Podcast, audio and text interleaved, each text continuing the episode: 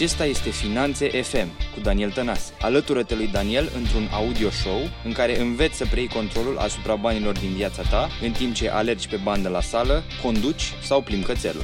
Iată gazda ta, Daniel Tănase. Salutare și bine ai venit la un nou episod din Finanțe FM. Astăzi vorbim despre copii pentru că a început școala și pentru că sunt foarte multe probleme și pentru că E o generație care este cumva traumatizată de ceea ce se întâmplă, dar, dar, haide să privim pe partea pozitivă, haide să venim din zona de educație financiară pentru copii pe care o putem face de acasă, online, offline, cum vreți voi să o numiți. Și vreau să plec de la faptul că, știi cum sunt eu, intru direct în subiect, sunt destul de numeroase statisticile care arată gradul scăzut de educație financiară în România. Unii zic că suntem pe ultimul loc, unii zic că suntem pe acolo cu colegii noștri moldoveni și cu colegii bulgari, tot felul de ingineri de genul ăsta. Oricum am luat-o, într-adevăr, suntem în urmă la gradul de educație financiară. Să nu credeți totuși că toate țările astea avansate despre care zicem că sunt cu zeci de ani înaintea noastră, așa e, sunt, însă nici acolo mulți oameni nu sunt atât de educați financiar, pentru că altfel nu s-ar vorbi atât de mult despre subiectul ăsta nici acolo. Dar sunt mult mai bine decât noi și sunt mult mai bine pregătiți pentru viață și știu mult mai bine să-și câștige și să-și mulțească și să-și păstreze banii pe care îi câștigă decât noi. De ce? Pentru că noi avem un istoric, suntem uh, în urmă cu niște, cu niște multe chestii de mentalitate și de context, dar nu despre asta este vorba. Hai să vorbim despre, despre copii. O fi rușinos că suntem pe la coada clasamentului? O fi, dar nu suntem singurul clasament în care stăm la coadă, asta e. E adevărat? Sigur că da. Se poate face ceva?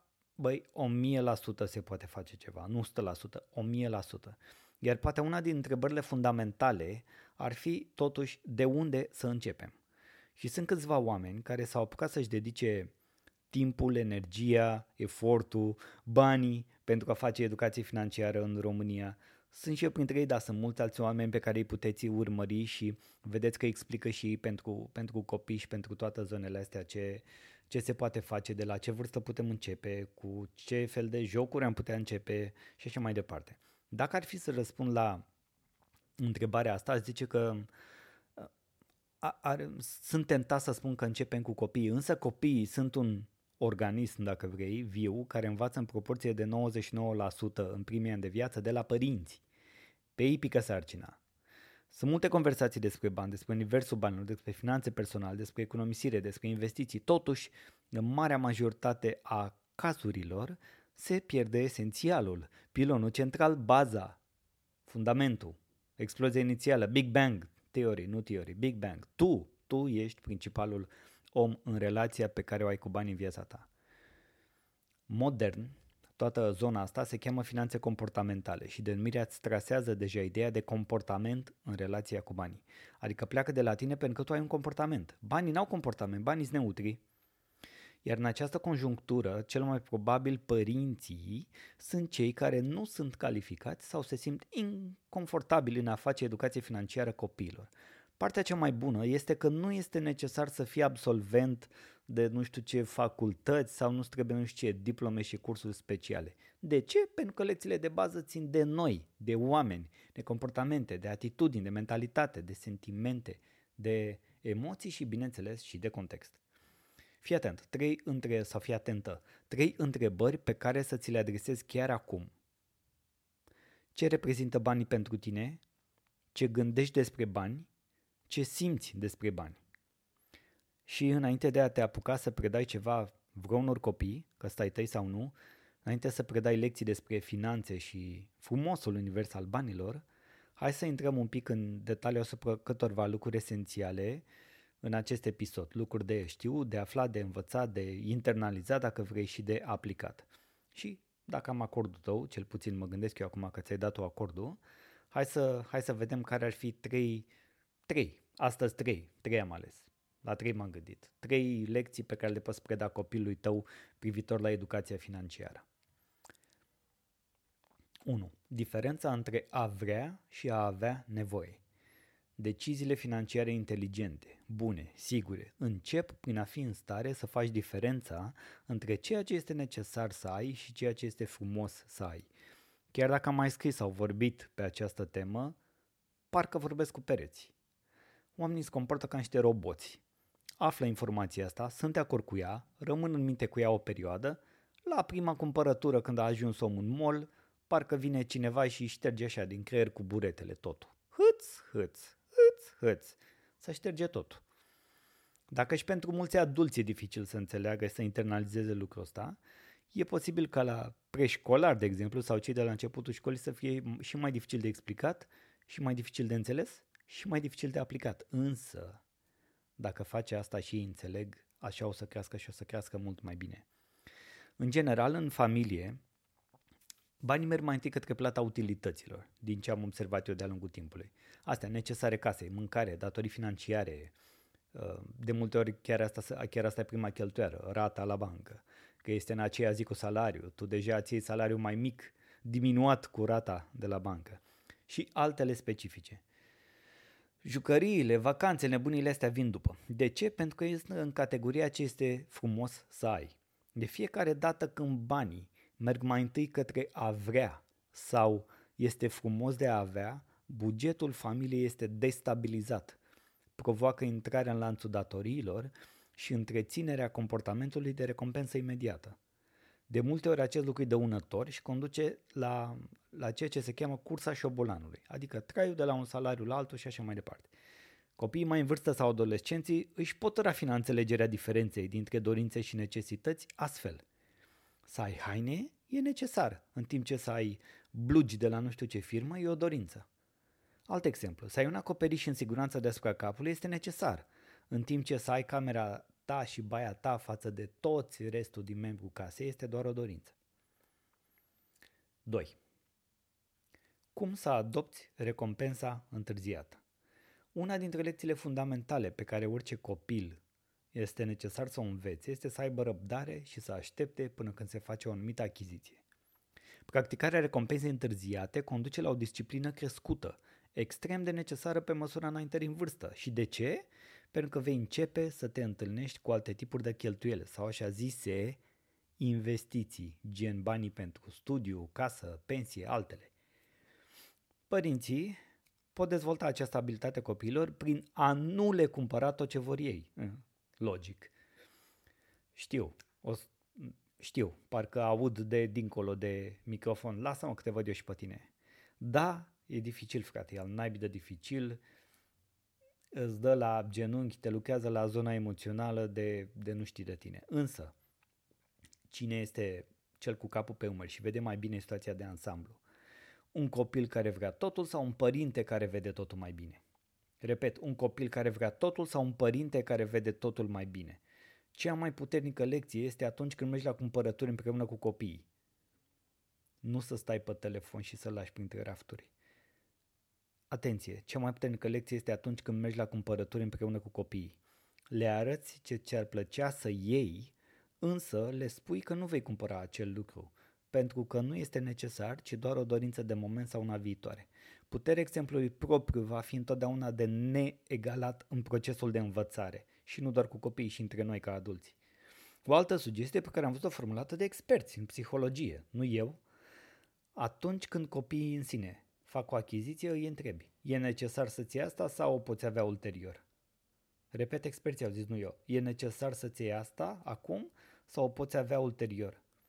Ei bine, făcând aceste lucruri de fiecare dată, sau măcar cel puțin de fiecare dată când îți aduce aminte, vei construi un obicei în mintea copilului, acela de a se întreba singur, e nevoie sau dorință? Înțelegi care e cheia? Cheia este să începi să determini copilul să aibă un anumit comportament, un anumit mod de gândire. Să începi să-i pui la îndoială partea asta de, de dorință și să-l, să-l aduci la zona de, de nevoie versus dorință și să se întrebe singur. Lecția numărul 3. Cum funcționează banii în lumea reală? Cum funcționează că Suedia a zis că nu mai are bani cash. Copilul nu are perspectiva asupra banilor ei pot să creadă că 1000 de euro sunt toți banii din lumea asta, sau 10.000, sau 100, sau cât vrei tu, de lei, de euro, ce mi-am exprimat eu în euro. Este necesar din postura de părinte să transmiți copilor o versiune mai realistă și mai potrivită din punct de vedere cantitativ al banilor. Asta depinde foarte mult și de, de voi, de tine, de voi părinți. Ce înseamnă pentru voi 1000 de euro? Mult puțin. Ce înseamnă 10.000? Mult puțin și așa mai departe. Hai să avem în vedere cheltuielile casei, că tot am vorbit de ele. O abordare la îndemână, dacă nu vrei să vorbești copilor în numere, este să le vorbești în procente. Spune-le că pui deoparte în fiecare lună 10% din ceea ce câștigi. Spune-le că 70% de exemplu din venituri merg pe cheltuielile curente ale familiei.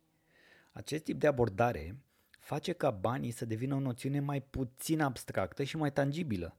Iar dacă te simți confortabil, cel puțin de la o vârstă în sus, să vorbești cu copiii tăi direct în numere, atunci implică și pe aceștia în a menține bugetul familiei la zi. Asta e exerciții copii. Ai fost la supermarket azi, ai cheltuit 300 de lei, roagă să aibă la ei m- aplicație pe tabletă, pe ce acum modern, pe ce vrei tu, să aibă un Excel, o chestie, o ceva, unde e, e balanță. Și pune-i pe ei să-ți spună cât mai aveți disponibil pentru restul lunii. Faceți acolo un buget, lucrați împreună cum ar veni, da? Folosiți numere, folosiți-vă de tehnologie, băgați și pe ei în lumea asta că, uh, apropo de asta, paranteză 30 de secunde, cred eu, cel puțin cred, iar eu uh, uh, nu, nu am văzut asta la, să zic, la prieteni sau asta, cum să zic, dorința asta nebună de a feri copiii, vezi, Doamne, de impactul uh, telefonelor, tabletelor, social media și alte lucruri de genul ăsta. Cu cât îți izolezi copilul mai mult de lucrurile astea, doar pentru că tu nu ai crescut cu ele, doar pentru că tu n-ai avut Facebook și Instagram și TikTok și îți izolezi copilul, din punctul meu de vedere este o mare greșeală. Din punctul meu de vedere, repet, pentru că el va deveni un inadaptat social mai târziu, chiar dacă tu nu-ți dai seama acum, va fi ăla din spatele clasei și este foarte posibil să aibă multe probleme de adaptare în viața reală, inclusiv în a câștiga bani în viața reală. Hai să-i lăsăm și să le dăm modalitățile cu care ei cresc acum. Să-i lăsăm să se joace în felul lor, să, a, cum băteam eu mingea când eram, frate, ești nostalgic, ești, nostal- ești depășit, ei bat mingea pe online, asta e, nu poți tu să împiedici asta. Cu cât împiedici mai mult lucrurile astea, cu atât îi faci mai mult rău copilului. Și repet, este părerea mea. Cine nu e de acord, poate să oprească acum podcastul să dea în subscribe că nu mă interesează. Este părerea mea. Copiii trebuie să crească adaptați. A, că să-i mai controlezi, să fie cu măsură, să fie de acord, dar să interzici copilului accesul la lucrurile moderne, la a fi integrat în, în digitalizare, în tehnologie și în toate astea, mi se pare prostie. Și de aceea sunt probleme și cu, și cu, și cu banii, pentru că nu înțelegem diferența între generații și nu suntem adaptați la nou. Cu cât suntem mai mult și noi adaptați la nou, cu atât mai mult vom reuși să transmitem asta și copiilor noștri. Și v-am zis, copilul face ceea ce vede, nu ceea ce îi zici, în mare parte. Face ceea ce vede, nu ceea ce îi zici. Să dai mai departe ceea ce ai învățat către copiii tăi, mă, nu e o simplă conversație de dormitor, însă este despre ceea ce faci zilnic, de-a lungul anilor, iar efectul va fi unul foarte bun sau contrar. Chiar dacă e posibil ca ei să pară că nu sunt atenți sau că nu învață, să știi că și știi că ne înșelăm amarnic. Copiii întotdeauna învață, observă și mai ales replică comportamentele. Repet, învață, observă și mai ales replică comportamentele. Iată de ce am vorbit de astea trei concepte astăzi pe care consider că este util să le stăpânim în calitate de părinți și pe care le putem da mai departe copiilor noștri. Sistemul de învățământ nu oferă educație financiară, nici nu se pare că o va face prea curând într-un mod uh, organizat. Așa că nu ne bazăm pe asta. Perioada de până 1989 ne-a ținut închiși din multe puncte de vedere, nu ne bazăm pe ce au știut părinții noștri sau parte din noi. Nu. Mediul în care lucrăm sau ne învârtim, la fel e foarte important. Însă și în el vei regăsi în majoritate oameni din același context, deci nu te baza nici pe asta. Și atunci o să zici, băi, pe cine să mă bazez? Despre ce vorbești tu aici, Daniel, până la urmă, știi? Și eu îți spun fermător, nu te baza nici pe mine. Bazează-te pe tine și pe puterea ta de a te informa, Suntem în era în care totul este la un click distanță, la o atingere de ecran distanță. România este pe primele locuri în lume la viteza rețelelor de internet. Cum folosim asta în avantajul nostru, mă refer al meu, al tău, al familiei tale, al copiilor tăi, al apropiaților tăi, cum folosim noi asta în avantajul nostru depinde doar de noi. Și asta este un aspect la care să fii atent. De unde îți iei informația și unde este informația de calitate de care ai nevoie. Faptul că există atât de multă informație la liber nu înseamnă că e de calitate și nu înseamnă că e potrivită pentru tine. Uită-te foarte, foarte, foarte, foarte mult la asta. Că, și puneți întrebările astea. Băi, de unde să citesc, de unde să cumpăr? La ce evenimente să merg online? Mai face cineva ceva prin România asta? Da, frate, sunt o grămadă de oameni care fac. Însă este de datoria ta să te informezi, să filtrezi și să iei doar ceea ce funcționează pentru tine. În rest, tot ce am vorbit azi, aplică. Aplică. Dacă nu aplici, o să vezi că nici nu funcționează. Și repet, este vorba despre comportament. Dacă rămâi doar la informație și la consum de informație, dar nu aplici, niciodată nu se va întâmpla ceva semnificativ, schimbare majoră în viața ta. Așadar, hai să avem grijă de noi și de copiii noștri, hai să învățăm lucrurile astea de bază, nu scheme de îmbogățire rapidă și cum să se înscrie în partid ca să fure la alegeri sau mai știu ce alte lucruri de genul ăsta, să învățăm să gândească într-un anumit mod care să le determine un anumit comportament, care să-i ajute să reușească cu adevărat în viață. Cred că asta e cea mai bună educație pe care putem să le dăm și să schimbăm totul pentru noi, la nivel de generații care sunt și care vin. Îți mulțumesc că ai ascultat și dacă crezi că e relevant, te rog, dă mai departe. Ne auzim în episodul următor. Pa, pa! Mulțumesc că asculti Finanțe FM. Dacă episodul de azi a fost valoros pentru tine, acordă un rating și dă subscribe pe iTunes. Pe mine mă găsești pe Facebook, Instagram și YouTube Daniel Tănase sau pe website-ul meu danieltănase.com.